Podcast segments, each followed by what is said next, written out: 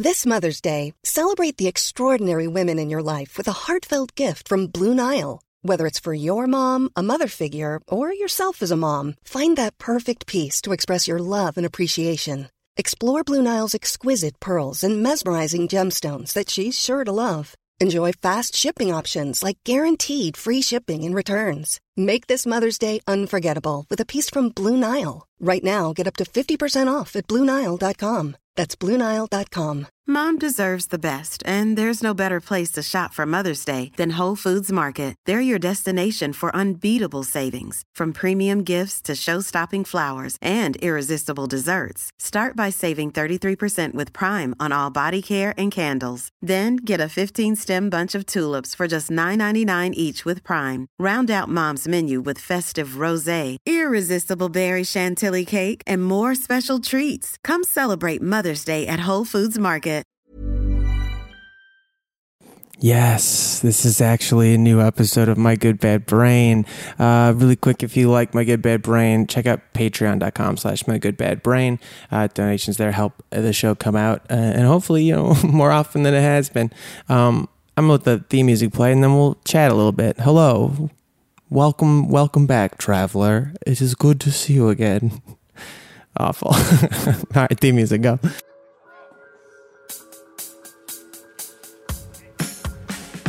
Welcome to my good bad brain. I'm a normal person, so I'm insane. I've got depression and ADHD, but I'm doing better since I medicated me. I'm still not always sure whether I exist or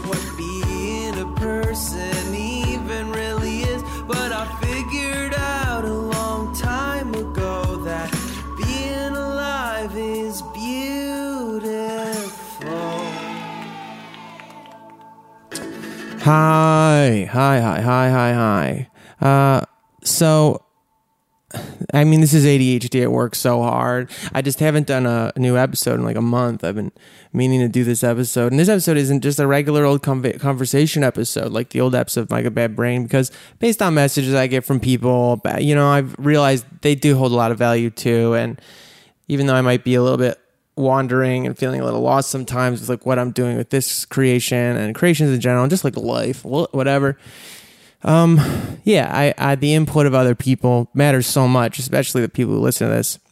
Um, the part that's truly in my good bad brain format is that like I have to leave town like now. I need to get in the car. I need to be in the car half an hour ago. Probably I have to drive to Las Vegas because I'm gonna do a little jobby thing, which is cool.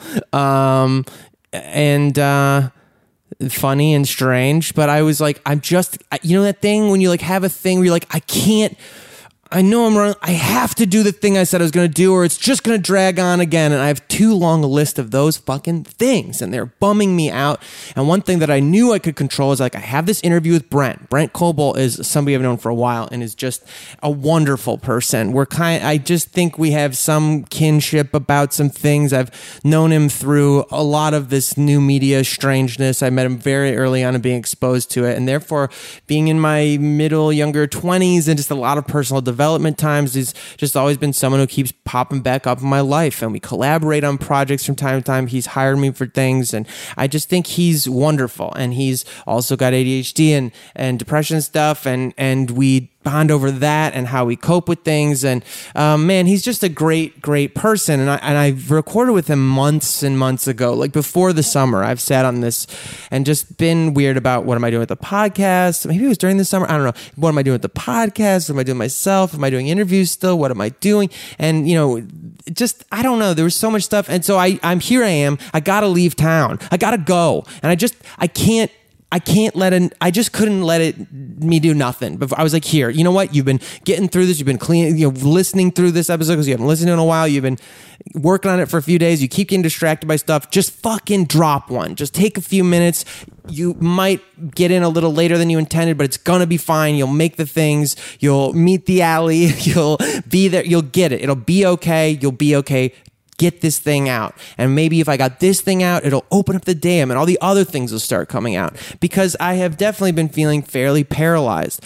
I you know I don't want I don't want to turn this into a whole brain breather thing. I'm gonna hit y'all with one of those next week, and uh, probably since I haven't done this in a long while, probably there'll be a lot that comes out. So in terms of that thing that I thought to myself, maybe this is what my good bad brain is for in its second season, realizing validation, a community, a feeling that like oh you're not the only crazy person out there, and uh, you know it's been nice. It's always fucking nice, man, to hear people who have listened to it and be like, oh, damn, it just feels good. It's such a relief to hear somebody else being honest about this shit when everyone else is going around pretending to be people so well and so effectively. And you're just like, how are they fucking doing it? Well, I don't know. I don't know either. Um, Anyway, Brent's kind of like that too, but also has managed to like figure out how to walk in the world of the normies and civilians and neurotypicals. I feel like in a, a really cool, inspiring way. So I talked to him about that a bit, and man, he says this thing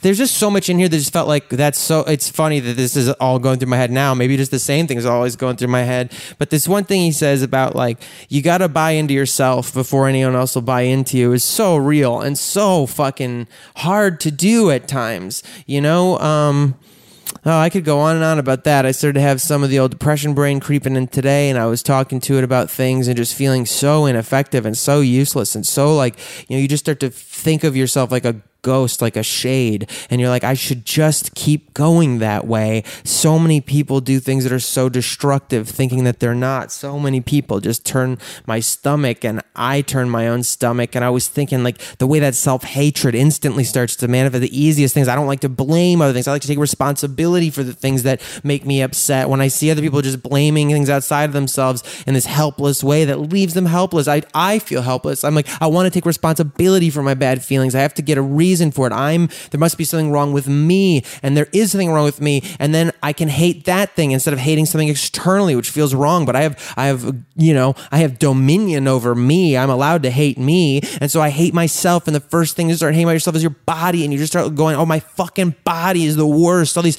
useless cells, this entropy, and it's so ugly and there's it's just falling a fucking part and so imperfect. Every way it could be imperfect. And you just like start spiraling and like and it's like this this destructive quality i feel like is because at least i have control over it. It's like self-harming but metaphorically. You know you're just you have a thing and you're like at least i'm taking action. I'm doing this thing. And i don't have to be confused about what hurts and i don't have to be confused about what's fucked up because i'm making it happen. I know i have control over it you know?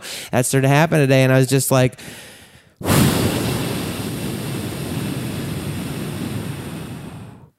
I left a voice note in my phone for myself, just getting it out of my head. It was like eight and a half minutes long. I did some work that was on my docket because at least I give my hands, my brain, and my body something to do. I did a little bit of exercise and now I am going to hit the road and I'm going to get an audiobook and I'm going to be relatively on time and I am going to stop this rambling ass intro. I am going to tell you thank you for listening to this podcast, for sticking with it when you do, and thank you to Brent Coble, who is such a fucking soul brother being that um I don't know. I just I just had a meal with him last week, uh, talking about just sheer things we talk about near the end of this episode. What do you do for no quote unquote ROI? You know, what do you do just because you love to do it?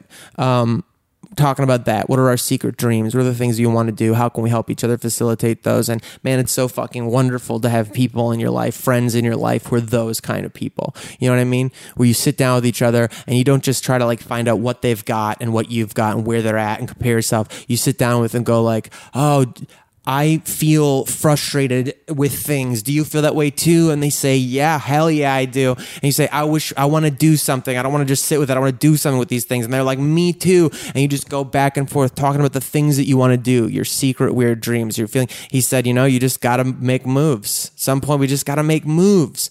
Otherwise, we're just going to be in the same fucking place we always are and be wondering why it doesn't change. Mm, I don't know. It's just that alone. Just fucking thank God for people like that. Thank God for people like you out there listening who just let us know we're not alone. You know what I mean? And not just let not just that not just something that passive which is kind of not passive. I don't know. I'm not to put too fine a point on it like i always do. That just make the world a beautiful place who are trying who are making moves and want to help you. We want to fucking help each other. Not just compare not just compare to each other. Help. Do something together. You know? All right. All right. Let's do a little theme music and then please enjoy this conversation with uh, my dear friend, the wonderful Brent Coble. And I'll see you guys with a brain breather and some, some just fuck. We'll get back in it, man. We'll just do some more good, bad brain stuff. It helps me. Uh, I, I'm so thankful for the messages that I get that helps other people. It's just wonderful. All right. Thank you. Hydrate, self care, be well. Bye bye. I'm going to tell you the Ryan Gosling story. I was going to tell Brent this story. We've just been talking for a while. We've been talking for Like two two and a half hours. But that's that's what I'm trying to do with my good bad brain now is focus it up for y'all to be more the point of why we get here, which is kind of the talking and the whatever. And when I started, I definitely had the vision of saying this is going to be one of those three hour Joe Rogan podcasts because that's what I like. I wanted something I didn't expect people to listen to the whole thing. You turned it on when you did dishes or shit, and then you turn it off and whatever. Mostly driving in the car. I don't know, just where it's come to, I really think it's at least, uh, we ended up retreading so much of it anyway. We talk for two hours, then we get to the six quick cues, and I'd be like, well, and like Good Bad Brain is something, I'm going to repeat myself, but Good Bad Brain is a thing Give that the mission statement. it's a bit of a, it's a bit of a journally thing anyway. Like I, I accept that there's a diary quality to it and that that's this weird project that you're like, this is what we were talking about for the last couple hours. Is the whole idea of your fractured identity. Which thing am I? How am I? Is this adding to the narrative of the things? And so I'm whenever I do my good bad brain, I'm like, am I trying to be a host? Am I trying to host a show? Am I trying to be the editor and a host of a radio labby kind of show about mental health? Do I want people to turn in every week and be like, oh, this week Jared's going to talk about this about mental health and because it's a mental health podcast?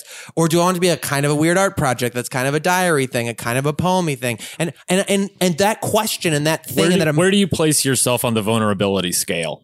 in life Yeah. or like in this? No, uh, in life, because this is also your life. Right. Well, that's the Where would you place yourself? Because I think pretty this high. podcast is just an exercise in your vulnerability, Yes. and then thus your ability to get people to be vulnerable for you.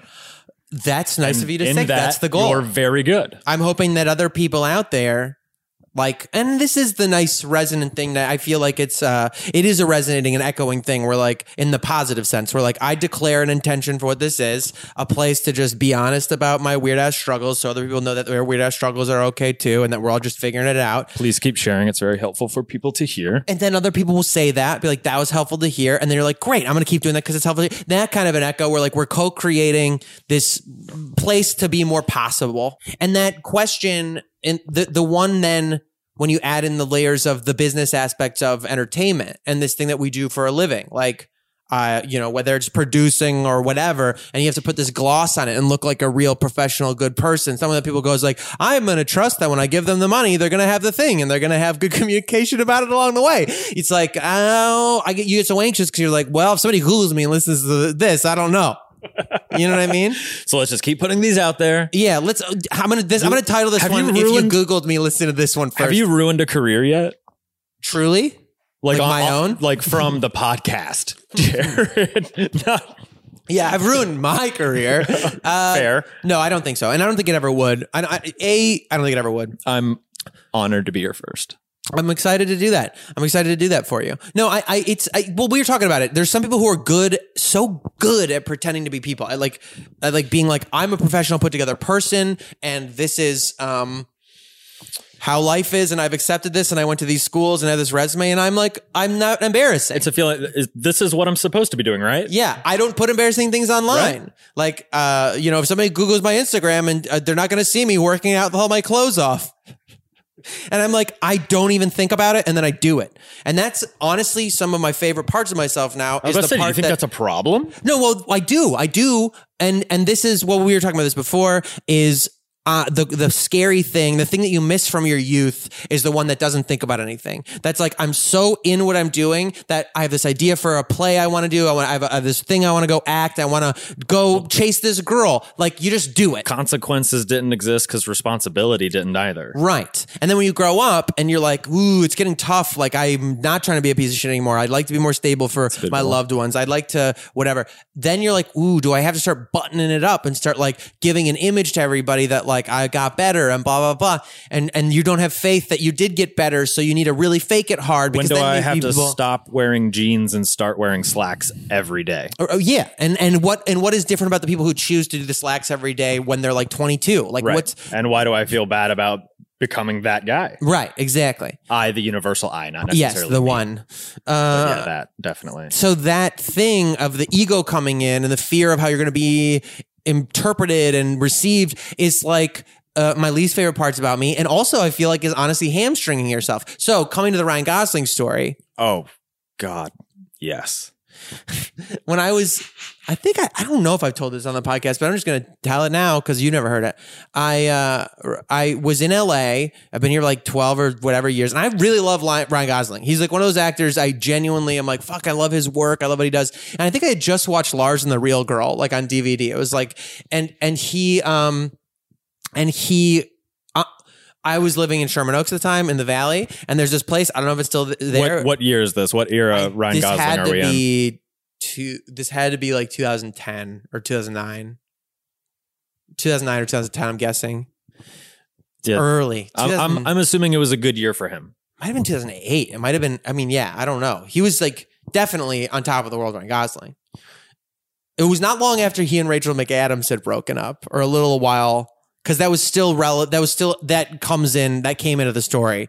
It was like the weird part I always block out. But like, so here's the story: was I'm in the valley, I'm living in the valley, and I'm just being this person who's out here to act, but not really acting. Having that thing that comes up again, where you go, like your whole life will come up, where you're like, how long can you call yourself an artist when you didn't make any art? Like how how long can you say I'm an actor if you're not acting? That's you such a resonant question. I think all of us feel. Exactly. And Of you course. can sub in whatever the thing is, the thing that you truly want to be and feel like you should be and want to be doing. And then that is your personal internal identity. And if you didn't go get an actual job in that field, how long without doing it is it before you're not that anymore? And then, Right. that, then that essential existential question of are you who you feel like you are or are you what you do in the world? And the, the real answer I think you are be- what you believe yourself to be. you do think that? You think you're more heavily that one? Yeah, absolutely. I think Yeah. that's to, to me that's the only way you can fully buy into it. I, I don't necessarily get uh, people saying I, I'm trying to be a writer. Right. Right. Just because you haven't sold anything, like you don't get a card Uh, uh, when you sell a script that says you are a writer now. Yeah. Maybe you have dreams of joining the WGA and getting a feature made, and then you'll have the prestige to call yourself a writer. Right. You have to buy into it. You have to buy into yourself. You do. before Like- other people do. But even what you're describing is those people are actually writing and they and so like they've done a thing. It's like what they've done is the thing. Just because it didn't do the thing that looks the way, the big wealthy the one. But you know what I'm saying? As opposed to like if I just was thinking about writing all the time I'll, and never I'll- wrote. I'll put it almost more bluntly from a hiring perspective. yeah. I want to know what you can do for me Yeah. specifically. That that see that's fair. That's like totally fucking fair. Yeah. uh so I feel like I was being that guy. You're in LA, not really doing the thing, being unsure what you're gonna do, how you're gonna find your way into it. And then with with the acting, it's very weird because you do have to wait for somebody to give you to pick you to do it uh, most of the time, unless you start writing your own things, making your own things. And so I'm out there, not sure what the fuck I'm doing, auditioning for random shit, nothing like particularly good, whatever. And then uh, one day, my girlfriend had to get her nails done. Helicopters Dude, fly. Ryan Gosling heard Right you over were telling the story. um I she went to get her nails done and I was like, I'm gonna walk down the street um to there's this place, this artisan cheese gallery it was called. They had good sandwiches right there in Studio City. I don't know if they're still there. And I was like, I'm gonna go grab Did this some- whole event take place at an artisan cheese Oh, yeah. gallery? Oh yeah, Lead baby. with that. Well, so I'm at the so go Storytelling, to the artisan cheese gallery with my girlfriend at the at the thing, and I'm just hanging out. And usually I have a book or something. You know, you have a thing to distract, and just and I'm just not doing anything. I'm just sitting waiting for the sandwich I ordered, and like in walks Ryan Gosling, and it's like in the middle of a weekday in the valley, not around lunchtime really, so like no one else is in there, and it's like me, the people behind the counter, and Ryan Gosling, and I know we're all just like. That's fucking Ryan Gosling. There's two patrons. It's you and It's you and me Ryan. Gosling. That's who. That's it. And there was like some people who worked there, and there was like one guy who came in later. I think he worked there and like took a break and got like was super weird. Uh, but anyway, uh, well, so I'm sitting at the table. I'm waiting for my sandwich, and he's just standing over there. And then I'm like, I finally, I'm just like. All right, hey, man, I was like, I'm gonna feel really stupid if I don't tell you this. I think you're a really great actor. I just, I like you're, you're awesome, blah blah. And he's like, and we're sitting at different tables, right? Oh, of course, like, and he's like, thanks, man, thanks. He's like, are you an actor too? And I'm just like, yeah, you know. Immediately in that, he's like, cool. And I was like, and he just started talking to me about my life in LA and what I'm doing here. And, and I was just like, charmed right now. I know. And I was like, I don't know. And it's just so weird. My girlfriend's getting her nails done. I don't know. We're just out here and it's like weird. And it's this whole thing. if she texts me right now, do I leave or do I keep talking Right. to Ryan? Well, so because what happened, we were just talking. Our sandwiches both came into individually, and then I was like, "Do do you mind?" And he was like, "No, no." And so I come on, we're sitting there having lunch with Ryan Gosling now, like talking about like sitting across from him with our sandwiches and like you know because we've been chatting, and it was like so cool. And this fucking guy I respect and think is cool, and and uh and yeah, and he ended up he gave me really good advice about LA in general. I was about to ask. like, I, I I need a breakdown if you remember it. well, the two the things I remember the most are like this one piece of advice where he was like, "LA's just you really got to make your own map of LA. Like it doesn't make itself available to you. Basically, like you have to know like this is where I like this thing and there's this other thing. Because I was saying I really just didn't like it here, and I because I didn't. And it was just you know he's like it's like a Disneyland. You got to just like make your own, you know, Yeah, map It- in your head. It's not all right next to each other. Yeah, and that like it's not available for you. Like you have to find your favorite places, and and that you know that was actually very good advice because LA really opens up when you start getting to know yourself and settling into like the weirdness of it, the hidden nature of it. But the other thing he said was like, "Have you heard of John Cassavetes?" And I was like, "No." And he was like, "He's a guy who was an actor and a director in the." I didn't know anything. And he was like, and he would just make these movies with people in his house. I'd be more interested in something you and your girlfriend like made in your apartment than most of the movies that come out on the big screen these days. And he was just very much. He's telling. he's like, make stuff, make stuff, believe in what you are and who you are. How do I get it to you? yeah, pretty much. And I didn't Like- really. And then it got weird. Like this other like weirdo like came and and I think was like uh, he was another young guy, but seemed just like something was weird about him. It was I don't know. Maybe he was like that guy just started talking to him. Maybe I can go. And he came in. Oh, and, I'll just. I'm and- next in line now. He's he just stolen that advice. Weird about like about like, hey, that Rachel McAdams, huh? She's hot, huh? Or something like weird like that. And it was just so fucking like, oh man, now I feel horrible. I was like, I thought I was having this human moment, and now I was like, I'm you. I'm oh god. It was just bad. But the advice stuck with me. Also, you know, the other guy remembers that day just as well as you do. Probably, and he's probably still thinks of it the same way I do. Like I had a moment. He, yeah, just- and he, he tells your story. Probably. I ran into uh, Ryan Gosling again when I went to see Alien Covenant a long time ago in the middle of the night, and I left. I like was falling asleep, and I left to go pee in the middle of it, like a late show. And I was so surreal. LA. I'm in the ArcLight at the upstairs, you know, in in Hollywood, and I'm just walking. And I'm like, see this? I'm like, oh, that's Ryan Gosling. Yeah, that's it. Okay. And I just says, hey man.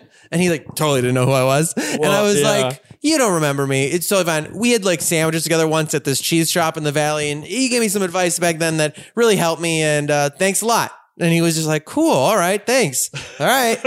that was it. When do you get to the point in your life where someone tells you about something you did that is just so menial to you? And then you I hear the story later and you're like, you know what? Sounds like me. Uh huh. Yeah. Like that has to happen to him all the time. Like Bill Murray. Like he's just this magic All figure the now. Just- time. isn't that weird? that people's relationship with the desire for fame and celebrity is one of the uh, more disgusting things about uh, I agree. this city. Uh, But I appreciate his quality, which seemed to be one of accepting that I will be a sort of a mystic figure to some people, and I'll do my best to be nice. Anyway, that's the Ryan Gosling story. Al- Also, just I do think weird that I've run into him twice in person in Los Angeles. What would you have done if he did recognize you? I don't know. I don't. I don't. I just be like, cool. You want to hang out sometime? He'd be like, "No, man. I don't know. You know what I mean? It's just I'll like see you again." you never know. Anyway, welcome to my good bad brain, Brent.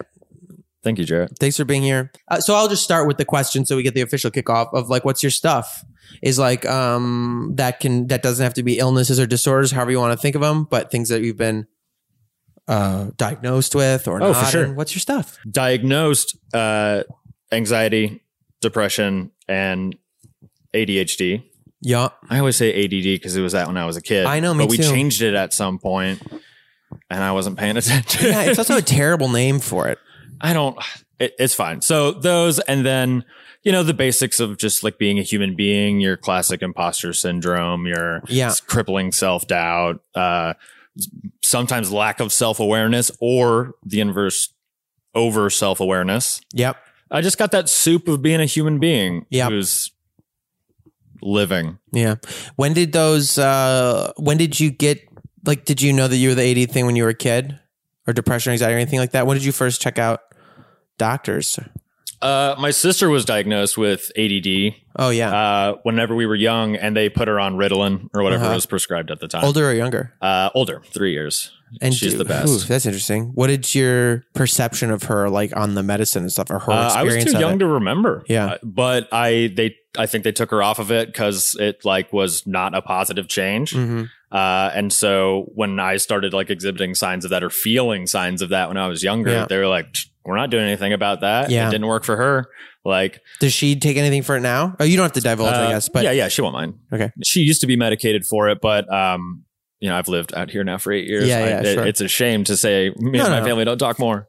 No, no, I don't think that's that weird. I'm just curious because I do. I, I read uh, a thing that apparently, like you, if you have a first degree genetic uh, relative who has ADHD, there's like a 50 percent chance you're going to get it, um, which is strong, which is powerful.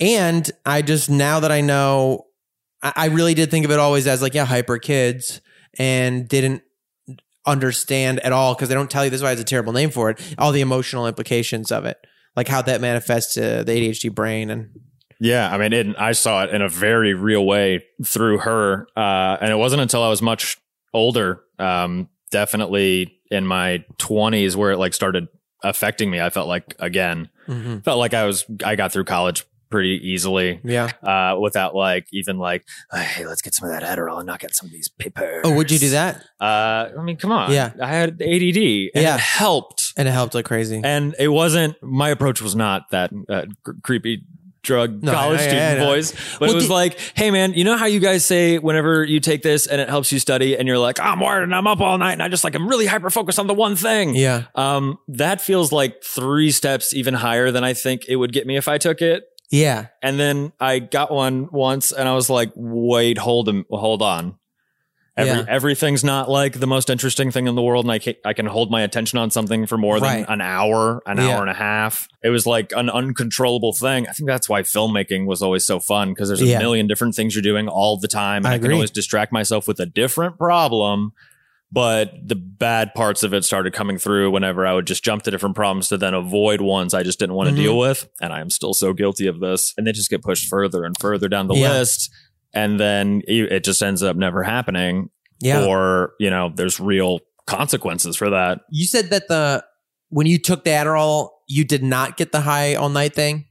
You were like, it, I- it, was different, right? I mean, that's because I have a prescription for it now. Yeah. Still that Right. I take. And I sleep. I'm the soundest sleeper. Yeah. I really think that's like I could curl up on this couch right now and Yeah. you would struggle to get me out of here. But at like 6 a.m., I will pop up. Yeah, that's I, I that's why I just want to reiterate that because it's like that is the weirdness of you take this thing that makes everybody else be like, oh my god, oh my god, let's start. A, we should start a restaurant together, you know, whatever, like Coke, and then you take it and you're like, I feel like a person, and uh, that's very weird. It does Right. it makes you go, oh, this is a real thing. I remember having a moment and being like, oh, this is how you get things done. Yeah, I mean, could you imagine like what it would be like if your whole life prior to that you just had dopamine receptors that worked? I remember the first time I took it. That's and I- really frustrating. Understanding it more chemically now, you know, one day there's going to be kids will get scanned and we'll just know everything about Yeah. everything about them. yeah. But to just been like, just fix the one thing. It's just a leaky faucet. it's crazy because it's also it, yeah it does correlate to all these experiences you have emotionally with like the rejection sensitivity stuff and just the dysthymia that comes from always disappointing people and being and and feeling like I must be lazy and piece of shit because I'm late all the time and not understanding like these are all functions that are like traceable and trackable to this thing that you And- have that other people have. and fixable. Yeah, they feel most of the issues are Yeah. very, very fixable. It's really weird. It's really weird. The first time I took in a, a, a, a the medication and you know appropriate, like I still don't take a lot of it. It it's just bizarre to. I know it's freeing and it's it, it's all the things at once. There's like scary implications to it, like oh my god, am I just the chemicals in my brain? And there's also Right. this like other thing about like hey, you can fix. I also think it was important because I I also think I You got also into have to like take that shit as prescribed. you have to It's the people that jump in and are like, I'm gonna do four of them today. Great. And then so Yeah. you're gonna ration it off by doing one tomorrow. Yeah. Like honestly, like when people talk about the abuse of it, Yeah. it sounds fucking awful. yeah, it's terrible. So take your dosage. yeah, it makes a big difference. You're like your refills are timed out. And I when took you start running out, ago. Yeah. they'll have more for you. Yeah, I took. Uh, You're gonna be good. ugh, I fucked it up, man. I was. Um, I took it a couple weeks ago. That was like, had a horrible. I, I spent a month, the last month before my last psychiatrist appointment, like actually keeping my schedule on it, like taking it when the phone told me to, and not waiting till I was like gonna try to go to bed, like taking my antidepressant that helps me sleep, like at a set time. And oh, what do you know? Emotions become regulated. You get things done. I didn't like peter out and get like all fucking weird and anxious, depressed, and it really does make a difference. You know, the other thing about it, um, I, I was also attracted to art and making, um, movies or theater or whatever because of the gig nature of it because I knew it was going to change all the time. And I remember reading an ADHD book that w- that did make a um I think an important point uh, that's valuable for everybody no matter what their brain stuff is, which was like recognize that the the powers I guess that you get the the benefits you get from your mind um, have a place in society and work and everything and that there are there are professions specifically that are very good for somebody who thrives in an environment that is stressful and that has a lot of different factors coming in at you at one time and you have a million problems to solve and kind of have to figure out how to navigate all of them like that is a very valuable type of person that that you need for certain things to get done. They cited like first responders and like firemen and things like that, but like they said you'll end up in like business or in like uh, film industry or doctors a lot too, like ADHD type people because you're so good in like uh Well, you're constantly problem solving. yeah. There's there's uh, perpetual motion behind Yes. your everyday. So that feels normal to you. That feels like a flowy. I I think that's something I've had to figure out in my personal relationships a lot was like how not to create the chaos that I feel comfortable in and to figure out like, do I really feel comfortable in it? Uh, cause it's different. Like comfortable, comfortable is different, I guess, than like ideal than, or like than what, where you want to be. You know what I mean? Like I've sat down and had a thing of myself where I was like, I may feel at most at flow and normal when like my world's on fire and I'm like, hell yeah, this is where I should be. But I don't really like it. And I don't really like creating that for Yes. people around me. And I'd like to like actually try peace. Do you know what I mean? Yeah, you could look at that like be jealous of future you. That's nice. I do that all the time. I'm like, man, I'm going through it. This is rough right now, but Yeah. like, you know, Saturday I get to spend the whole day outside. Yeah. That's that's Dope. really good. That's a really and, good. and it'll be done. Then it, I will have finished it. I'll be on the other side. yeah. Yeah. Right. I think I heard a, a Chris D'Elia thing one time where he was saying like if he knows he has to do something on Monday or something like that, it's already done in his mind. He's like, and I just go in with that attitude. It's done already. Yeah, and then he gets things done. And I was like, that's a really useful tool to be like a kind of that's that swagger thing, like manufacturing swagger. We were talking before this a little bit about like swagger and and a, a, feeling yourself kind of quality, a sense of ownership of yourself and what you're doing and belief in yourself is hard to fake. And if you don't feel good all the time, I, you know, if you have brain stuff like some of us do, it's it's it's nigh on impossible to fake, and it can be really toxic. Like the opposite of it, this part of you that has the opposite of belief in yourself, this like self talk that's negative, and all this, you know, self image stuff that you're just there to like cut yourself down all the time. Then I don't know the cultivating cultivating a version of you where you can be like. I'm psyched for me in the future. I feel good, and that like this idea Well, of that's swagger. an applied and reminded practice. Well, that's good, In the moment, you're like, dude. I know, but but that but, but that applied and reminded thing is is dope, and and that yeah, the swagger thing, the ability to like mm, not fret over every decision, which is a very ADHD thing. This ver- this part of you that's like brain on fire. I'm just in this moment. I can do this. Let's fucking let's do it. I'm performing all the time. I'm in flow. That feels really uncomfortable for a lot of people. You know? Yeah, I think I thrive the most in between um like tip off and the final buzzer. Like when it's game time, Yes. let's go. Right. N- nothing can stop me. Yes. Let's anything that needs to get done, whatever you need, I'll step up, we'll handle it. Right. Well, so on that same thing, so you've met some of these medications you've tried. Um, I, let's just add in like what sort of like therapies and and uh, you can kind of because I want to hear more about like what you're.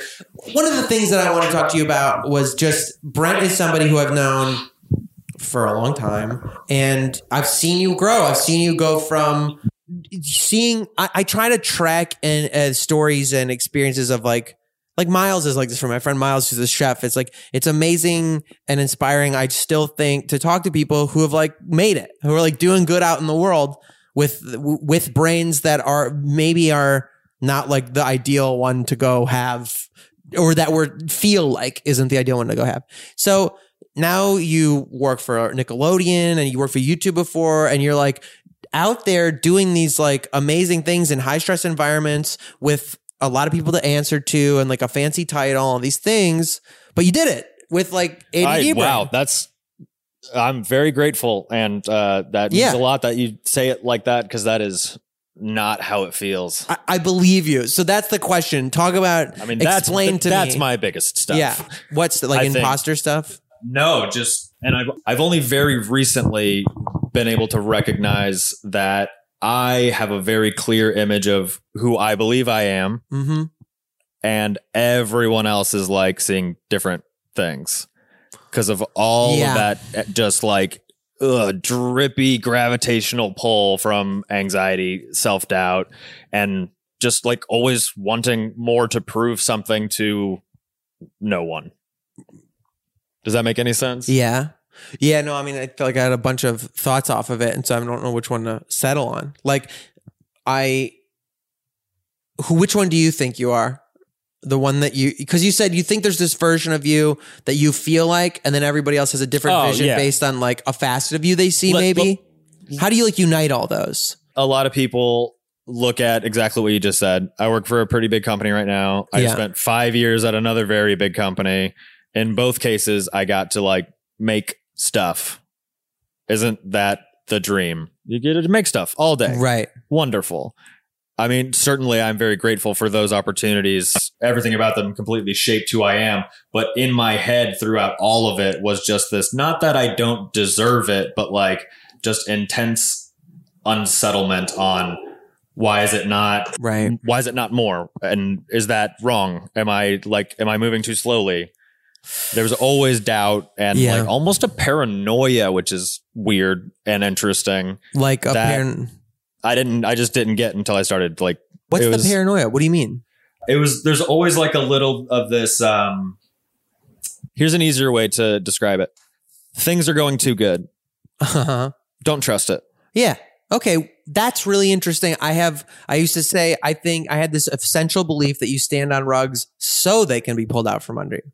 Like that's, you know what I'm saying? Not like, and it might happen. It's like, no, that's why you do it. Right. That's what life is. That's how it works. But having a healthy cautious nature had always allowed me too to prepare for things to go wrong so generally i've been really good at jumping in and like leading the ship fixing the problem making sure no one realized there was a problem Mhm. and we're off Mm.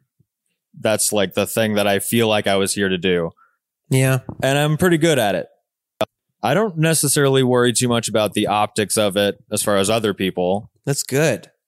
I'm doing I'm doing this for like one reason. I love the woman I'm married to. Huh. And I want to give her as much as I possibly can. And we're super open with each other. Wow. Uh I I tell her everything and people say that, but like You tell her everything. yeah, the, the, she's a real deal, man. Wow. Our 3 year anniversary is Tuesday. Amazing. Yeah, man. But you've been I'm together very happy. Uh, yeah, no, we've known each other. I knew her when she was 18. So you feel like that's like part of it? Like that's a that's a big great deal of a f- focus. I don't know to have that one. I don't know. That's like a guiding anchor to like yourself. For sure. Yeah. It's weird. My uncle says that about my aunt, or my aunt that, that like just wakes up every day and is like, how can I make her life better? And um, that's really beautiful. I think about that constantly. Yeah. I mean, when she she's okay with me talking about this. Yeah. She uh was on Lexapro for a little while and then got off of it. And only just recently, you know, kind of went back in and talked about it and got on some new stuff and has Yeah. been doing spectacular. yeah. You know, everybody wears the mask, right? Yes. Even I couldn't see what was really going on in there. You got to check in. Do you think if you didn't have her, do you have within yourself the th- like like for me? I struggle with like I'm like I don't know I barely know how to take care of myself. I don't know how to help other people a little bit, you know. Yeah. And so I don't know. I'm I'm afraid to face a little bit. Like I'm thinking about my own. I was like I I love this woman that I'm with, and I have my own like I feel that I wish I was better at that thing. Like I want to take care of this person more. Um, and this voice sometimes comes up and he's like, "You barely take care of yourself. Of course, you're not succeeding at that." Do you know what I'm saying? And and so if I feel like almost like I'm afraid to face that. I can't even like I might fail that love by not like seeing your limitations and being like I'm not capable of it. Because Yeah, but the only way you're going to fail is if you don't try to do Well, anything about it. true. But that's also, always true. just worry about her first. Well, that's it- the question. When you do Yeah. that, the rest of it takes care of itself. Now, don't get me wrong. There's still times where, you know, just like if you're on an airplane, like you got to put on your oxygen mask before you help somebody. Like in the morning, get yourself a cup of coffee, get you like some you time. hmm Yeah, man. I, I try to bust my ass for her. I don't know. and That's then really everything else, I'm like, though. it'll take care of itself. I know. I'm like, that's very old fashioned in a way. Like this commitment. I think we certainly are. Yeah. Well, I mean, I just feel like we're really told a lot about like, what are you doing for you all the time? And it's kind of nice to hear you say that. I don't know. You know what I mean? Like, I almost feel like Yeah. popular psychology would be like, don't live for other people. Oh, wow. No, you got to deal with yourself. You got to do, but No, why? It makes me I don't know. feel good, and Yeah. we like we're adventurous, and we support each other. And she was there for me for some very, very rough times. I was there for her through some very, very rough times. yeah, that's like a bond. we're not bonded; we're forged. Mm, We're, yeah, she can't get rid of me. damn. So I'm thinking it's giving me a lot to think about. Uh, we're now. This is so corny. I look at her every morning, and I say I'm grateful, and I kiss her every time I walk out of her room. Yeah, And she can't get me to not do that. that's really nice. So if you have something to drive for like that, it changes the whole picture.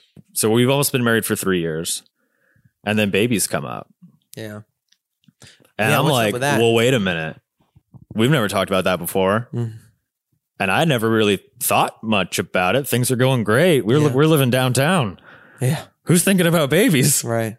Uh, but she was, Yeah. and for a long time. And just let's be honest, in this industry, to have a Oh, yeah.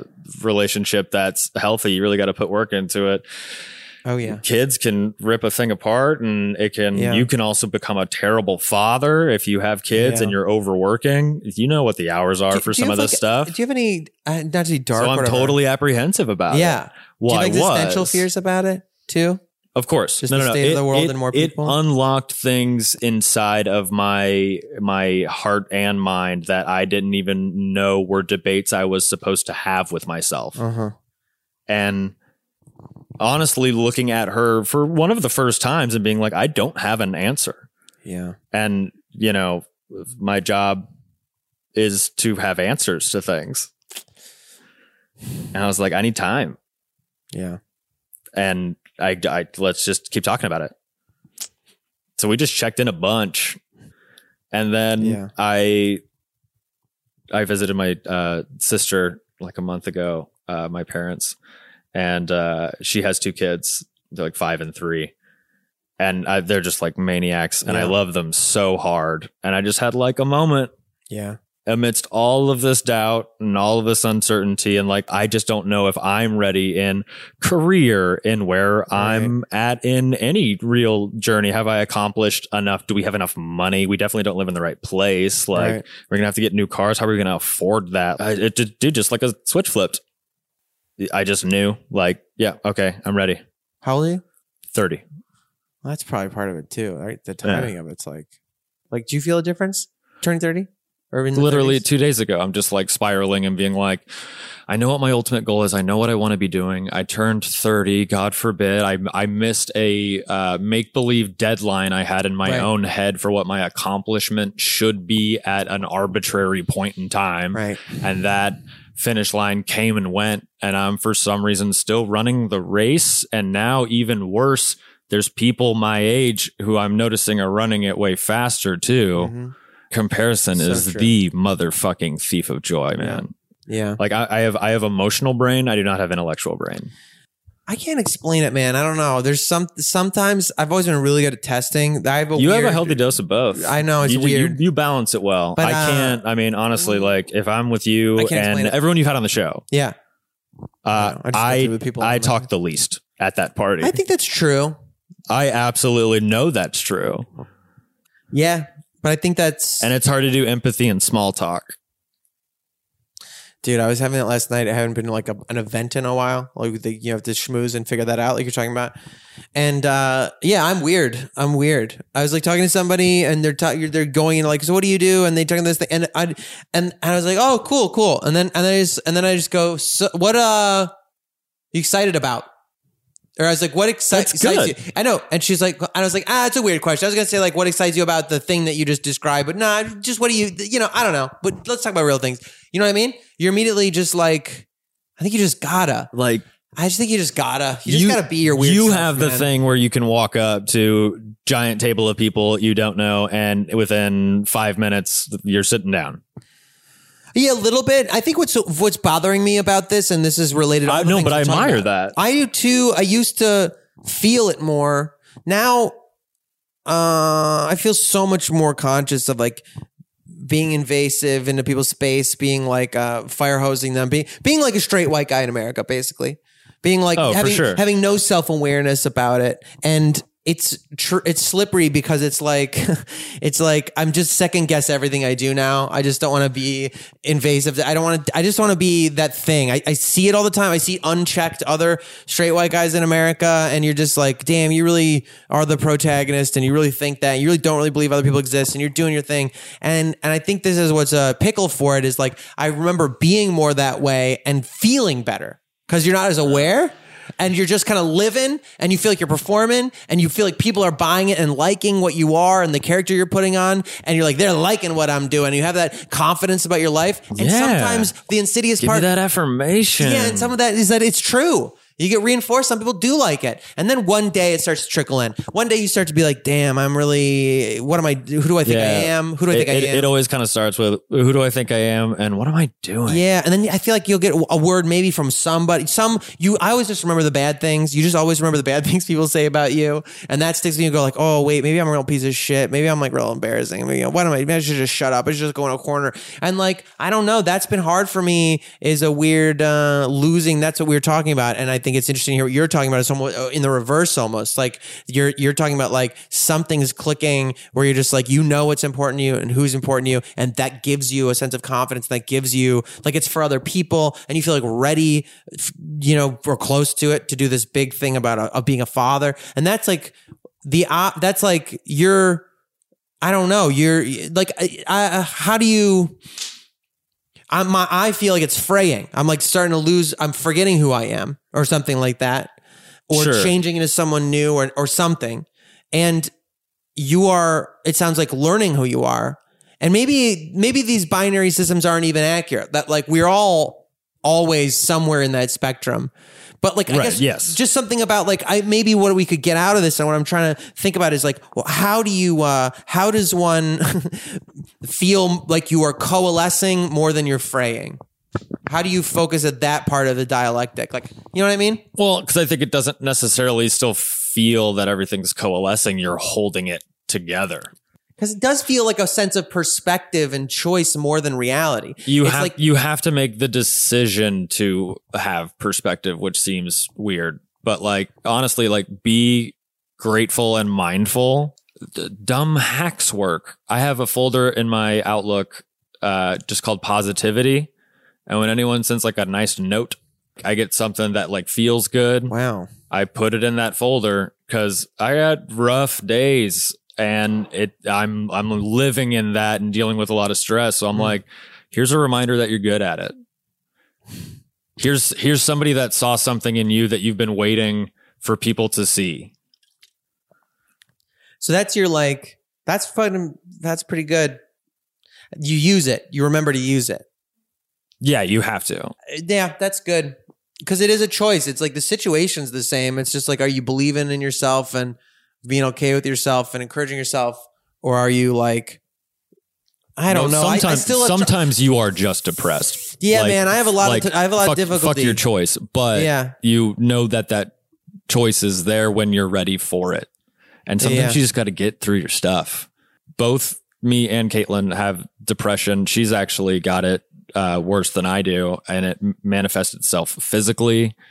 Uh, she can't sleep. She's had migraines. Like, I mean, you name it. It's been like just trying to deal with that. yeah. Uh, and then got help, got medicated, Yeah. calmed that down a little bit. And it's not physically tensing her out and causing the symptoms to get even exponentially worse because of it. Yeah. It's a real thing and it's a real unavoidable, uncontrollable thing. Mm-hmm. We were worried. I hope she doesn't mind me saying this. Like we were worried that her hormone levels were off because she had an IUD in and we took her IUD out and you need to give it time for your hormones once you remove the birth control Mhm. to balance back out before you can start having kids. Hmm. And when you take the IUD out, you get something called a Mirena crash, and it manifests itself in really interesting and unpleasant ways. And it's a pretty common thing. and It's like kind of scary stuff. The list is pretty And gnarly. like hormone levels, figuring out where yeah, because I mean, it could be natural that you just basically took something that was regulating your hormone levels for so long and consistently and set a new base zero. Yeah. And you just yanked it out. Yeah. So she went and got blood tests done, uh, urinalysis, anything that they could test to check hormone levels, to check Hmm. blood count, whatever. We got done. Everything came back normal. There's no hormone spike. They're exactly where they should be. yeah. Everything's healthy. We think you should see a psychiatrist. Wow.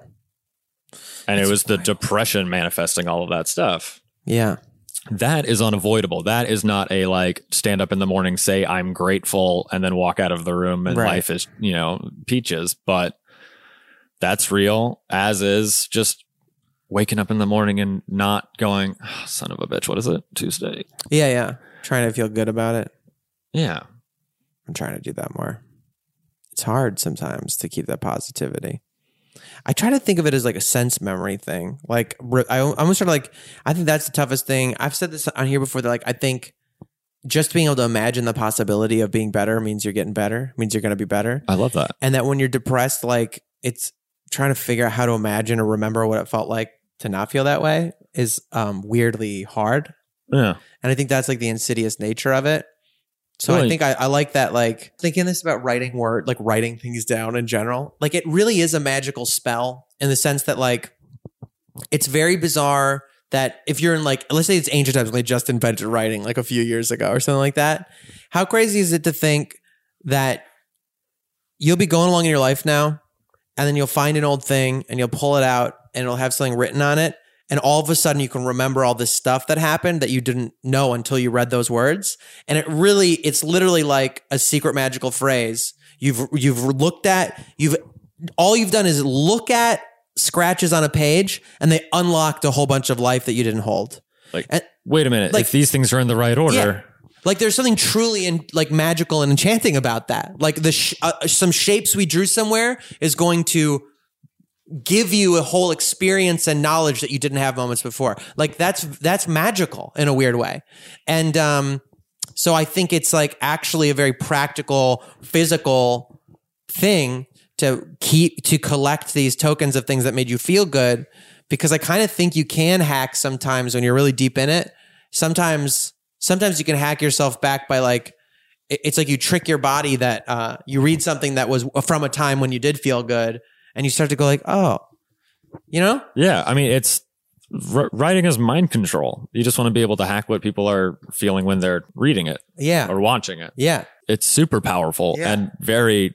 It's mystic and woo woo. yeah but I like your I don't understand that's why I think your little, little your little your folder of positivity is like such a Well, you just dude, you just have to have stuff like that. Like, yeah the world just sucks. Don't get it twisted. talked to somebody about it last night and they were like I don't know what you do about the need for greed and I was like fuck that's the realest shit Yeah, I don't know either I mean, I. I don't know if we can keep this in depending on when this comes out, but like I I like almost died last year and I'm in a lawsuit with the guy who did it. yeah That sucks. it sucks It's so been a year and a half. yeah that's and that has been a time, a financial, an emotional toll, and that just hangs over. Unless, and it does that doesn't go away. yeah It's still on the to do list. I'm still shuffling it around, trying to figure out how to put it Yeah. on. Dude, life will just pile on, man. It doesn't Yeah. slow down for you. It just needs stuff from you. Yeah. What's the last gorgeous thing you saw? Oh shit, That's the third question. That is the third question. It was really pretty in uh, downtown today. It rained, and there's just like fog over the Isn't the best buildings. It was really beautiful. rain in LA? Um, You've been taking beautiful yeah, photos like that. downtown. oh, thanks, man. That's all. Just Put them online. I, I need, I need to take more. Our Where phones are our phones are very good. I feel weird about like Yeah. taking pictures on my phone and like trying to uh, present them as like I, I made art. They're really good. Yeah. I didn't know you were making those on your phone. I thought you were just like going around with your camera. Oh no, those all my those are all on my phone. Crazy. Those they're hip shots. They're as I'm walking and as they're walking. oh, that's really crazy. I didn't know that. Uh, I've met a few people while doing it. Certainly, like stopped and like struck up conversations to like try to get a better shot and then asked. Oh, yeah. Um, those have been really interesting interactions. Yeah. but no, most of them are just like Like, Dude, living downtown for the last year has been one of the most eye-opening experiences of Yeah. my life. yeah. It has truly transformed the way I think we uh, look down, not at just like the tremendously terrible homeless population Oh, Yeah. down there, but on a lot of really rough stuff. Yes. This is ignored. This is forgotten about.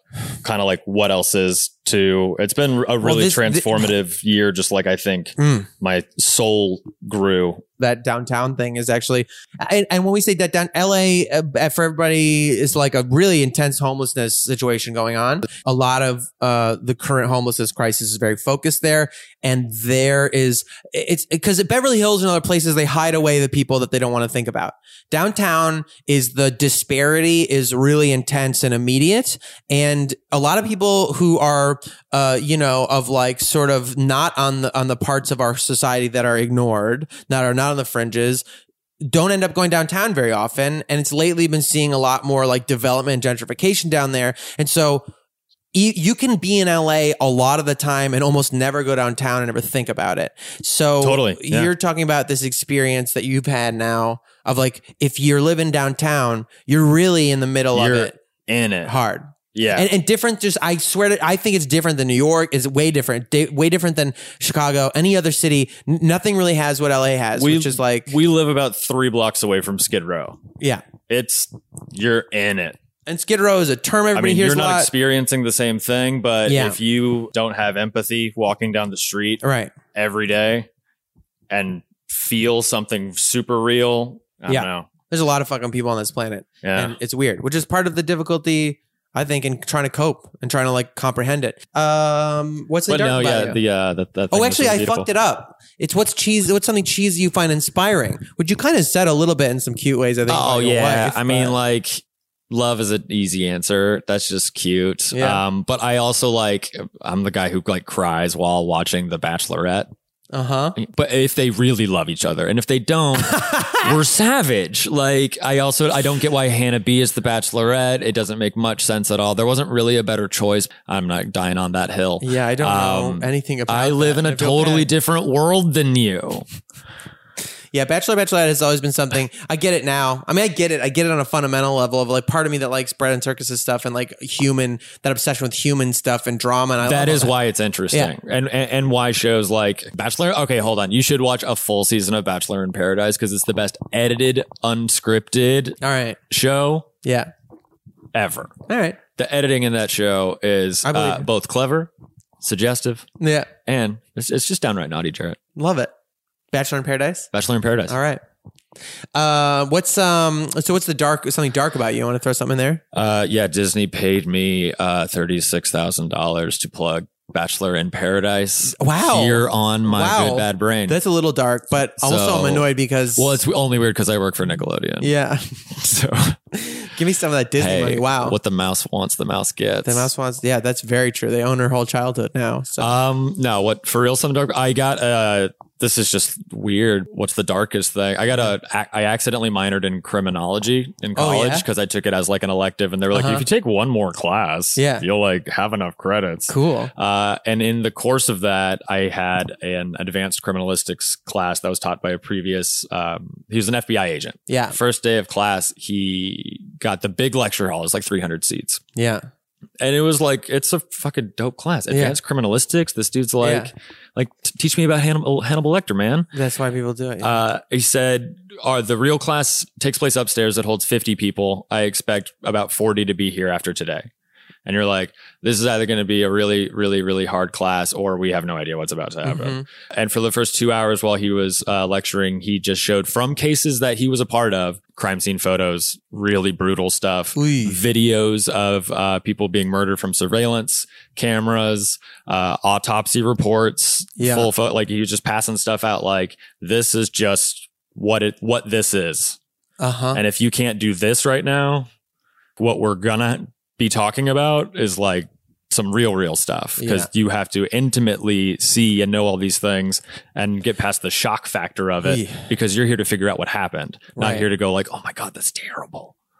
And he wasn't wrong. I think there's like 30 of us at the end of it. Yikes, but uh, like my main curiosity for doing it was like I was in film school. That's my major. So I was like, What is that like? What I'm like, really yeah, I'm like learning a whole nother thing about this. Maybe I'll put it in a movie one yeah, day Yeah. No, but totally yeah, it was that. dude, it was really fascinating. I liked that kind of stuff. That later led to horror movies and all no, that is interesting though to me. I don't know. I, I I think about all the time the places where we as a society have like gotten comfortable putting our dark parts and the parts where we don't and the parts are to me like as long as I think you know it's the unconscious pursuit sometimes of them without realizing what it is.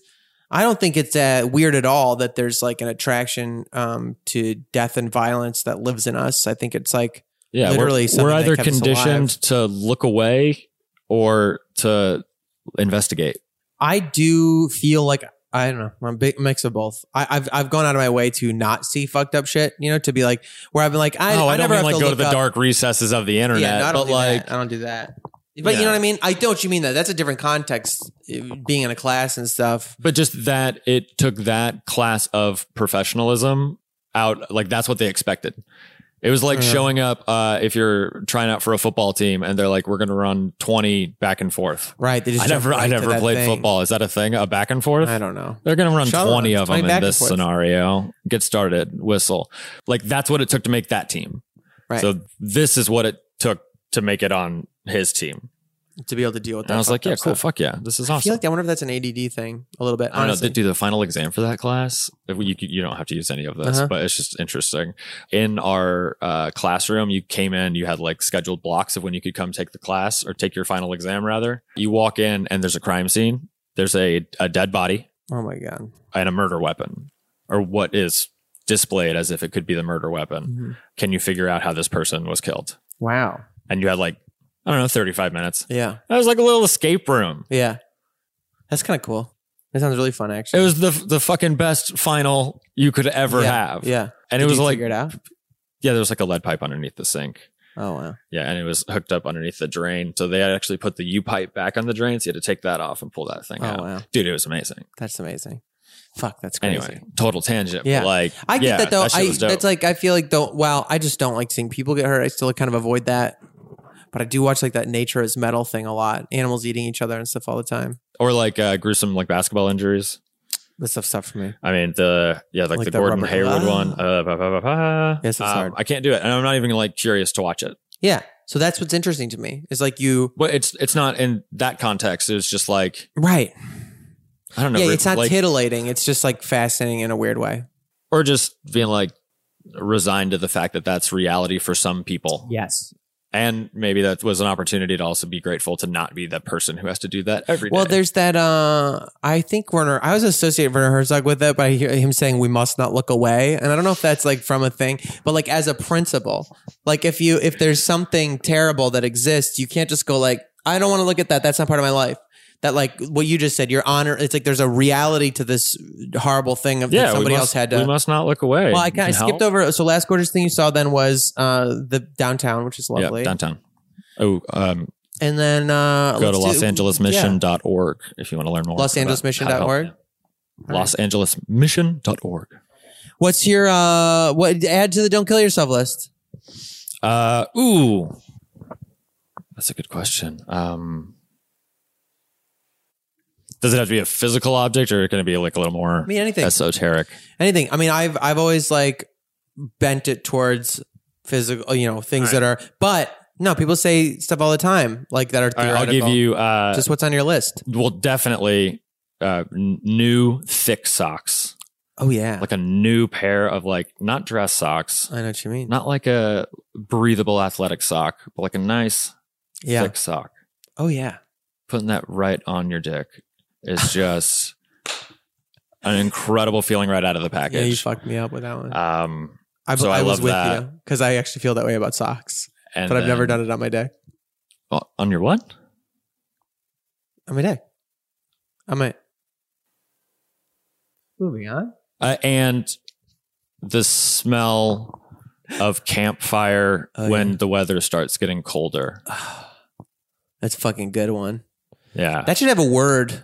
You know, petrichor is like the sound of the earth after what rain. What did you just say in Petrichor. Dothraki? Have you heard of petrichor?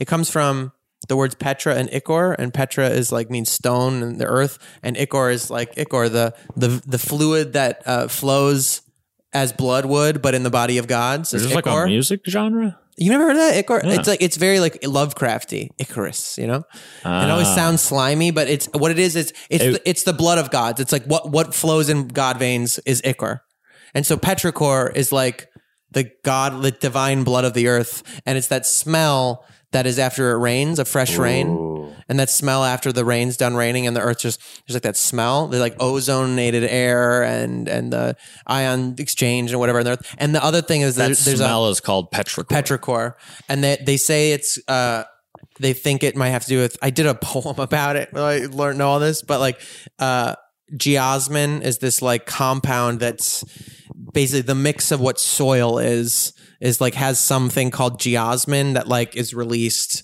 into the air after a rain and that is what they think like petrichor is but so they should have a smell like that for campfires when it gets cold because that is a specific smell That's the best. That's the it's like a best smell that it hits you different because it's so crisp out.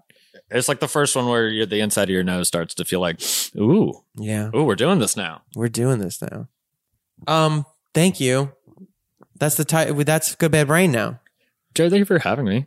Yeah, I don't know. Uh, uh, thanks for letting me hang out. It got, hey, there's a lot of. Th- I don't know. I'm gonna think about a lot of stuff you said. I'm gonna think a lot about this idea of like the. I don't know. You have a kind of like Hey, can I be honest with you? focus about. You want to look at me? Yeah, I, I would do this without microphones. I know. I would too. That's why I just started doing. it. Which is, I thought about this the other day.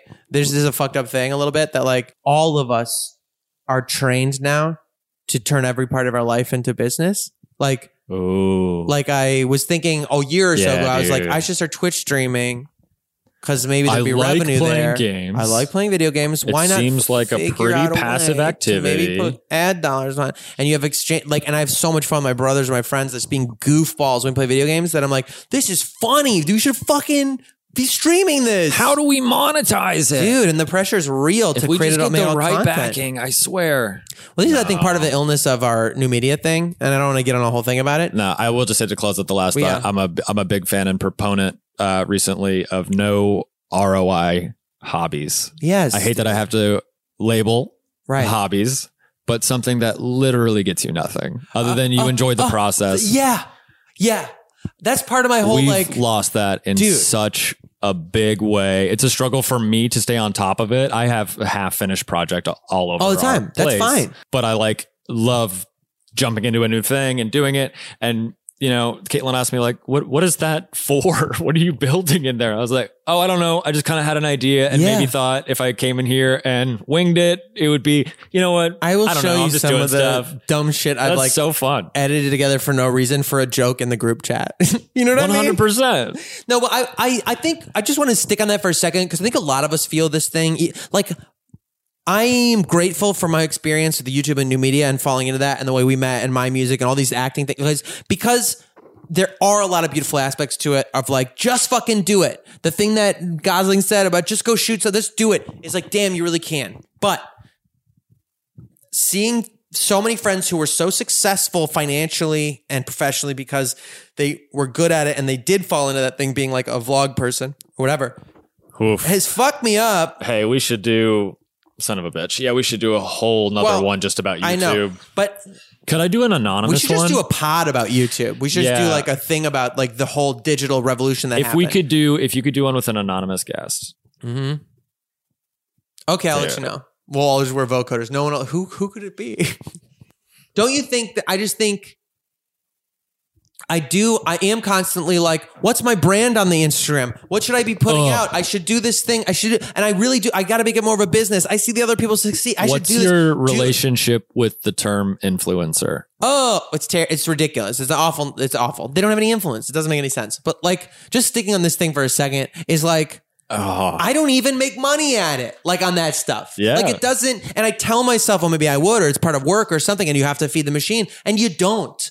And anything I've made in my life that is good has been one of two things either truly impulsive and just like a thing I got to get out and do it, or it's been something that I worked on, that like we worked on and crafted and did. And when it was done, here it is. Not like just a constant grind of like, do something for today, do something for today. They need something today. Do you know what I mean? uh, yeah, you're thinking instead of feeling.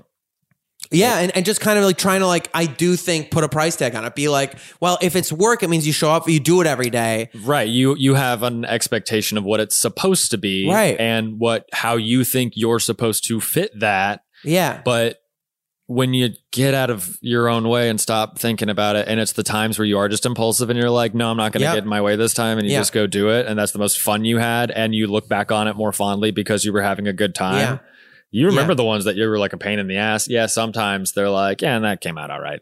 But if you're just going, you believed in it, like you're literally telling your truth in that moment Mm-hmm. because you stopped what you were doing to go do it impulsively. Yeah.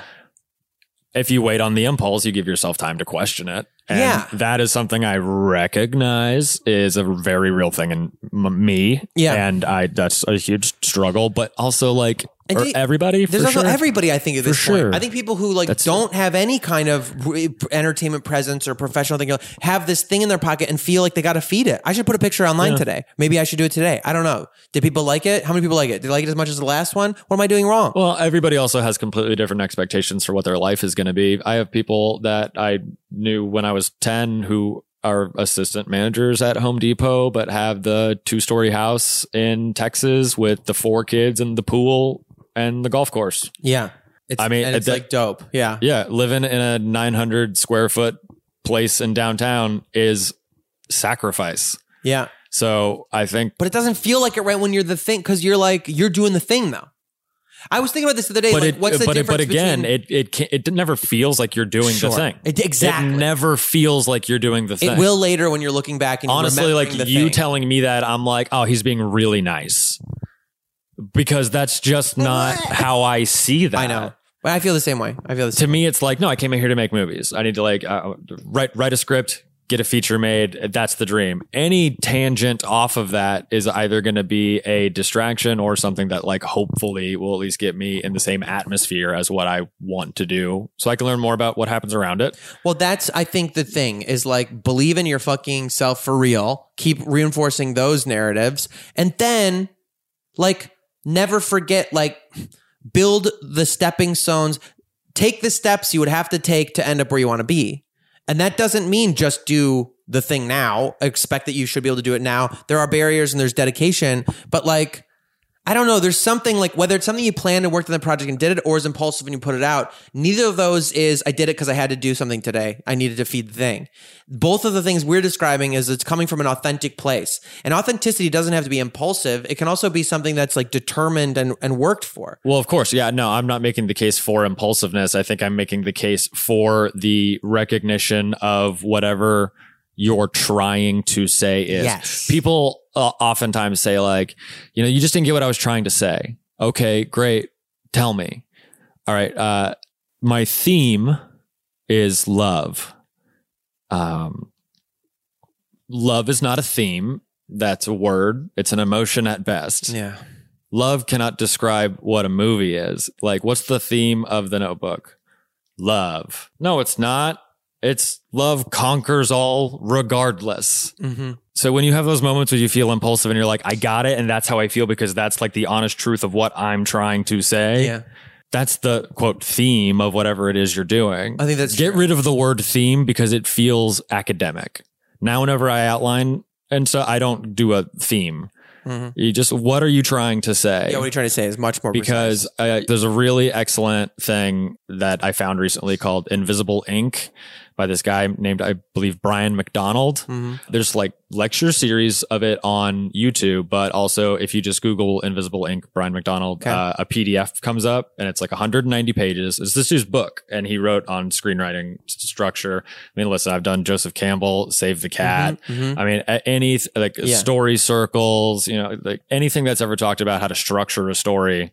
I've looked at it in a very like formulaic way. First, I need my opening scene. Okay. So it's like act Right. one and then we got a break. Okay. And then that's supposed to be 12 pages. And in those 12 pages, I introduce my main character. I Mhm. introduce a conflict, like almost trying to approach it mathematically. Right. And what reading this invisible ink thing did was unlocked the emotional truth behind it. And instead of coming up with ideas that are just like, you know, Star Wars wasn't written, maybe the like pop of the idea and the environment was like Space Knights, Right. but it, the story, every scene in that movie doesn't support the theme of space battle. Right. You know what I think is interesting though is, and I think this is this is the the connection between impulse and uh and, and like figured out dedicated thing. Sometimes you get the impulse about space battle, and I think the best of us, the best we can be, is when we go like, I know I fucking got to do something about space. Because sometimes I get a thing where I'm like, a vision pops in your head, like I got to make something with that. And I, I heard that uh I heard Guillermo del Toro say that um the robot fighting movie Pacific Rim the, the first thing about that movie was the red shoe thing, like the kids' Yeah. shoes. You know, so to me, like you It sometimes, so- sometimes it's an image, a character, yeah, and I whatever think that is. can be like, okay, well, what? Why is space battle important? And then when space battle to you is you're like, well, I don't know, because it's somewhere fucking far away. That's not like this. Right. And there's like an adventure there. Great. And it's So in the happening in stars. space And it means like life is written in the stars and there's fate. And then and then you get a hero's journey out of it. You get like like I think you can decode like almost like a dream. What's the impulse of the first image of the thing? and you can do that with any story that's like good. And I think you know. the best of the things that I've ever put online with comedy or things or silly things or whatever, the best of them are something that like I don't know why I did it is what you first say, and then you go thinking about it. You like, go, yes, I do. I know the mo- exactly yes. why I did it. And You it was all to support what I was really trying to say because Yeah. for some reason being creative sometimes feels sneaky and maybe I can trick people into listening to how I feel. Yes. Yeah, I think so. And then and then you can decode what you are experiencing and receiving, and then how that informs what you want to say in the in the thing that you're trying to say.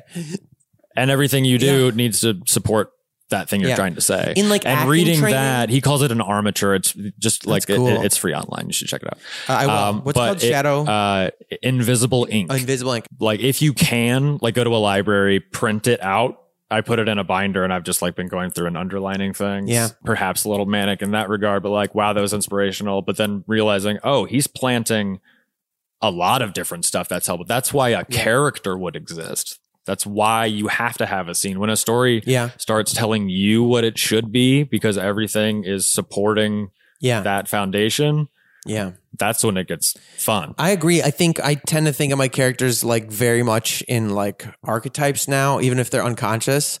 And I think like when you look in, I, that's why I like my Neil Gaiman books a lot. Is like his characters all feel like folktale characters. They feel like members of some pantheon somewhere. It's sometimes quite literally like in the American Gods or whatever. But but to me.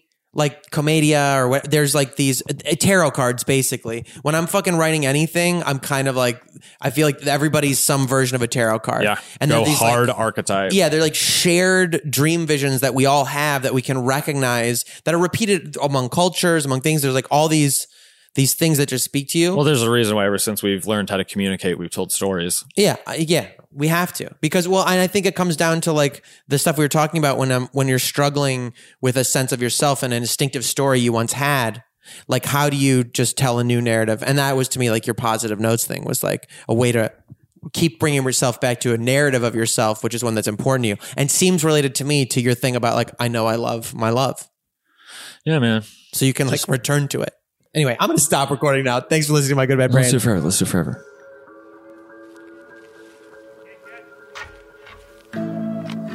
Ha, that, that that was an abrupt ending, but that's the end of this week's interview. Um, my of my good bad brain. If you like my good bad brain, if you get something out of it, which I really hope you do, check out Patreon.com/slash my good bad brain and consider tossing a buck or two that way. Um, yeah, that's it. Uh, thanks for listening. I'll try not to go so long between episodes. It helps me, uh, at least, and I get nice messages from y'all. So. self care, hydrate. You well. Thank you. Bye.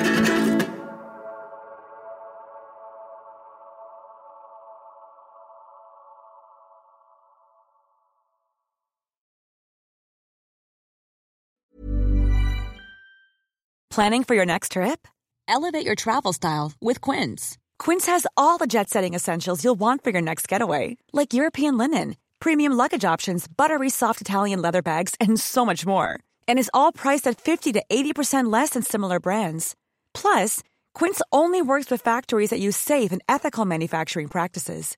Pack your bags with high-quality essentials you'll be wearing for vacations to come with Quince. Go to quince.com slash pack for free shipping and 365-day returns. Mom deserves the best, and there's no better place to shop for Mother's Day than Whole Foods Market. They're your destination for unbeatable savings, from premium gifts to show-stopping flowers and irresistible desserts. Start by saving 33% with Prime on all body care and candles. Then get a 15-stem bunch of tulips for just $9.99 each with Prime. Round out Mom's menu with festive rosé, irresistible berry chantilly cake, and more special treats. Come celebrate Mother's Day at Whole Foods Market. Imagine the softest sheets you've ever felt. Now imagine them getting even softer over time. That's what you'll feel with Boll and Branch's organic cotton sheets. In a recent customer survey, 96% replied that Boll and Branch sheets get softer with every wash. Start getting your best night's sleep in these sheets that get softer and softer for years to come. Try their sheets with a 30-night guarantee. Plus, get 15% off your first order at bollandbranch.com. Code BUTTERY. Exclusions apply. See site for details.